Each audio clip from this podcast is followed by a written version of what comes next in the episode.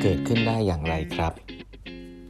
สวัสดีครับ ท่านผู้ฟังทุกท่านยินดีต้อนรับเข้าสู่ 8บรรทัดครึ่งพอดแคสต์สาระดีๆสำหรับคนทำงานที่ไม่ค่อยมีเวลาเช่นคุณนะครับ อยู่กับผมต้องกวีวุฒิเจ้าของเพจ8บรรทัดครึ่งนะฮะคราวนี้เป็น EP ที่ 1274 แล้วนะครับ ที่เรามาพูดคุยกันนะครับ วันนี้นะครับผมก็จะเล่าต่อนะถึงหนังสือชื่อว่าอะไรนะ Influence Empire นะครับ เป็นเรื่องราวของบริษัท Tencent เนาะ เวลาพูดถึง Tencent เนี่ยก็ถ้าคนที่อยู่ในวงการเกม ก็จะรู้สึกว่าเขามีเกมเยอะมากนะครับ แต่ว่าแอปที่เราจะพูดคุยกันหลังจากนี้เนี่ยเป็นแอปที่ผมต้องบอกว่ามีคนใช้ไม่เยอะที่สุดในโลกแอปหนึ่งนะครับ แล้วก็มีผลกับชีวิตคนจีนมากที่สุดนะ ผมพูดได้เลยนะครับ ก็คือแอปชื่อว่า WeChat เนาะซึ่งที่น่าสนใจคือถามว่า WeChat เกิดได้ยังไงนะครับ หลายท่านจะทราบอย่างที่ผมเล่าให้ฟังก่อนหน้านี้แล้วว่าจริงๆ แล้วก่อนหน้านี้ Tencent เนี่ยก็เติบโตมาด้วยแอปแชทเหมือนกันนะครับ เปิดแอปใช้ในการสื่อสารที่ชื่อว่า QQ นะ QQ เนี่ยเป็น desktop version นนะครับก็ใช้มานานแล้วแหละนะฮะจนกระทั่งมีเรื่องของโทรศัพท์มือถือนะฮะสมาร์ทโฟนที่บูมมากขึ้น แล้วก็การเปลี่ยนแปลงอันนี้เป็นการเปลี่ยนแปลงที่ผมคล้ายๆกับ Facebook นะที่เขาจะต้องตัดสินใจที่จะละทิ้งของเดิมแล้วก็มาทำของใหม่นะครับก็คือ ละทิ้งสิ่งที่เป็นเดสก์ท็อปเป็น computer base นะครับมาเป็น mobile base ซึ่งตอนนั้นเนี่ยสิ่งที่น่าสนใจก็คือวิธีทำใน Tencent ก็คือเขาก็ตั้งทีมมา 3 ทีมครับ แล้วก็บอกว่าให้ไปทำ mobile messaging แอปครับสามทีมพร้อมกันนะ ไม่ใช่ทีมเดียวนะ แล้วก็แข่งกันเองครับ อันนี้เนี่ยเป็นคลาสสิก Tencent เลยนะครับ เพราะว่า Tencent เนี่ยด้วยวิธีการที่ผมเล่าให้ฟังครั้งที่แล้วเนี่ยเขาเป็นคนที่คือบริษัทนี้ชอบที่จะลงทุน แล้วก็ให้อิสระกับทีมงานนะครับลักษณะเนี่ยเหมือนกับ VC เลยก็คือเขาจะลงทุนกับธุรกิจ investment มากมายนะครับแล้วก็อาจจะลงเป็นสเต็กไม่เยอะนะครับแล้วก็ให้อิสระแล้วก็เติบโตไปพร้อมๆกัน ซึ่งแต่ที่น่าสนใจเขาเอาสิ่งนี้วิธีคิดแบบนี้การให้อิสระกับทีมงานเนี่ยมาใช้ภายในด้วยนะครับแล้วก็ WeChat เนี่ยก็จะเป็นเขาเรียกว่าเป็นเป็นเป็นเกิดขึ้นด้วยวิธีนั้นเลย คือให้ทีมงานแข่งกันเองนะครับสทีม ในขณะเดียวกันเนี่ยแอป QQ ครับทีมงานที่เป็น Product QQ เนี่ยก็เริ่มที่จะทำ mobile version ของ QQ ด้วยนะครับ ในขณะที่มีทีมที่ทำแอป mobile messaging อื่น ๆ ที่มาเพื่อฆ่า QQ ด้วยในองค์กร Tencent นะครับไอ้น่าสนใจ และสุดท้ายก็ก็ก็มีทีมที่ชนะนะครับ ก็เป็นทีมของอคนที่ตอนนี้ก็ปัจจุบันก็เป็น CEO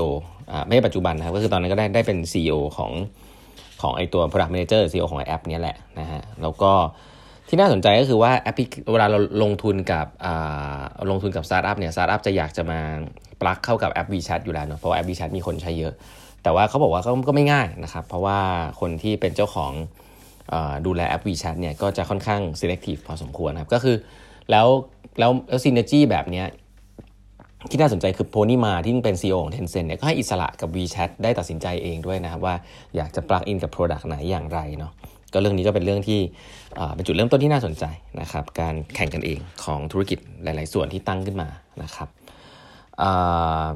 ผมผมผมบอกข้อดีข้อเสียอย่างนี้แล้วกันเนาะเพราะว่าผมก็เห็นองค์กรเมืองไทยหลายที่ก็เป็นอย่างนี้คือตั้งตั้งธุรกิจคล้ายๆกันขึ้นมาเพื่อแข่งกันเองนะครับตัวที่ชนะก็จะชนะเนาะแล้วตัวตัวที่แพ้ก็แพ้ไปนะแต่แต่เราจะได้ตัวที่ชนะขึ้นมาจริง ๆ ที่แข็งแรงนะครับตัวที่แพ้ก็จะกลายเป็นคอสนะอันนี้ก็คือวิธีหนึ่งอีกวิธีหนึ่งก็คือนั่งพูดคุยกันว่าเฮ้ยทำให้มันไม่ทับซ้อนกันนะ แล้วก็แบ่งแบ่งสรรปันส่วนกันให้ชัดเจน ซึ่งหลาย ๆ ครั้งเนี่ยเวลาคิดแบบนี้เนี่ยกว่าจะได้ทำเนี่ยจะใช้เวลานานนะองค์กรส่วนใหญ่จะเป็นแบบนี้ เพราะว่า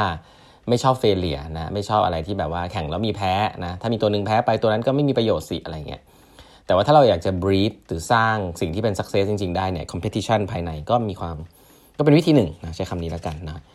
แอป WeChat เนี่ยจริงๆเกิดตั้งแต่ปี 2010 นะครับ 2010 นะ ก็ก็ถือว่าสักพักหนึ่งแล้วนะครับ แล้วก็เติบโตมา ดีพอสมควรนะครับ เติบโตมาเรื่อยๆนะครับ แล้วก็ feature ของ WeChat เนี่ยมีมากมายนะครับ WeChat เนี่ยไม่ได้เป็นแค่แอปแชทนะถัดๆไปเนี่ยก็เป็น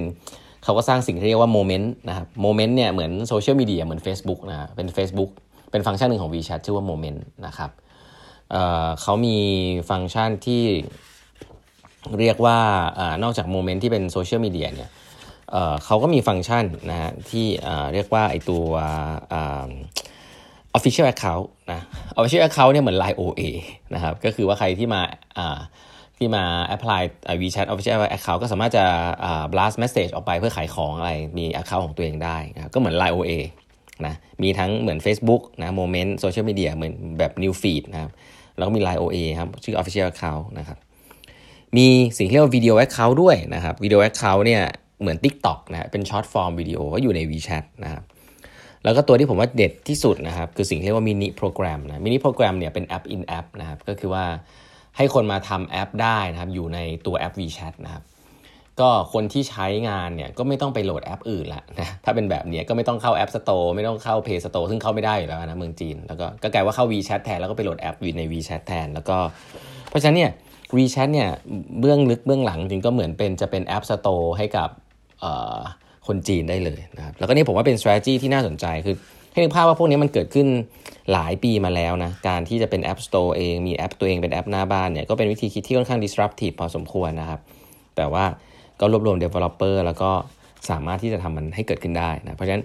แอป WeChat เนี่ยก็เป็นอะไรที่เกิดขึ้นแล้วมีคนใช้เยอะนะปัจจุบันเนี่ยใช้คนใช้เนี่ยเกือบจะเป็น billion billion people แล้วนะฮะเกือบจะพันล้านคนแล้วนะครับ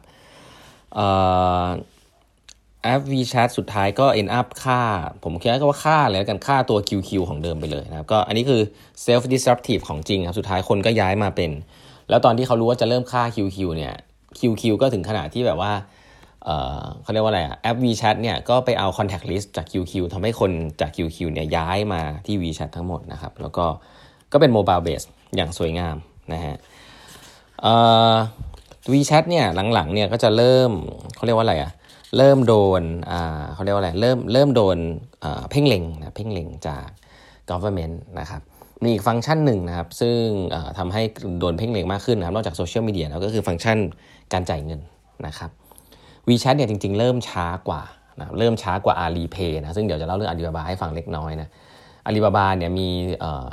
แน่นอนเป็นอีคอมเมิร์ซนะครับเพราะฉะนั้นวิธีการจ่ายเงินตรงกลางต้องมีนะครับอาลีบาบาก็มีสิ่งเรียกว่า Alipay นะครับซึ่งเป็น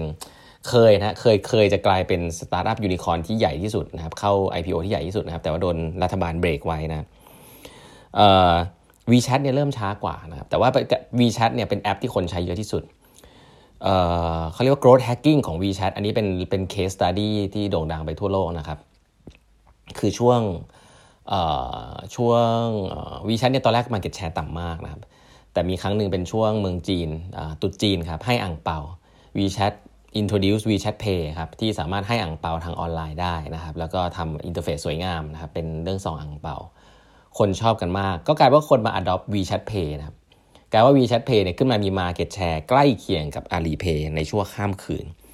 อันนี้คือ growth hack ที่ผมว่าถ้าถ้าเป็นมองในมุมของคนทำ product นะ อันนี้เป็น growth hack ที่ผมว่า น่าจะมี Impact มากที่สุดในโลกครั้งหนึ่งเลยทีเดียวนะครับ ก็คือ